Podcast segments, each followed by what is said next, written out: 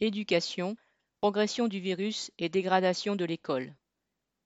S'appuyant sur les résultats des tests salivaires organisés dernièrement dans certaines écoles, le ministre de l'Éducation nationale, Jean-Michel Blanquer, s'est félicité d'un taux de contamination en moyenne d'environ 0,5%.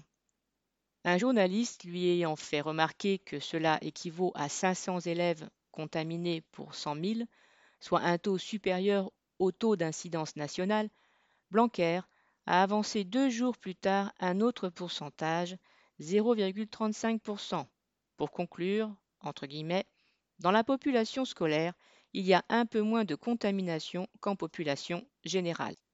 Il voudrait aussi masquer l'absence totale de mesures destinées à permettre aux jeunes de continuer à apprendre dans de bonnes conditions. Depuis un an, il n'y a eu aucune embauche massive d'enseignants, de personnel de nettoyage, de surveillants, aucun recrutement exceptionnel d'étudiants ou de contractuels pour aider les élèves les plus en difficulté.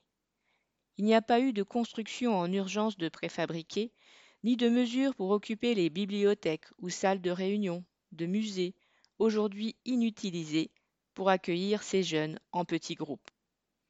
Pour l'année prochaine, non seulement il n'y aura pas d'embauche massive, mais dans de nombreux endroits, il y aura moins d'heures d'enseignement dans le secondaire et des fermetures de classes en maternelle et primaire.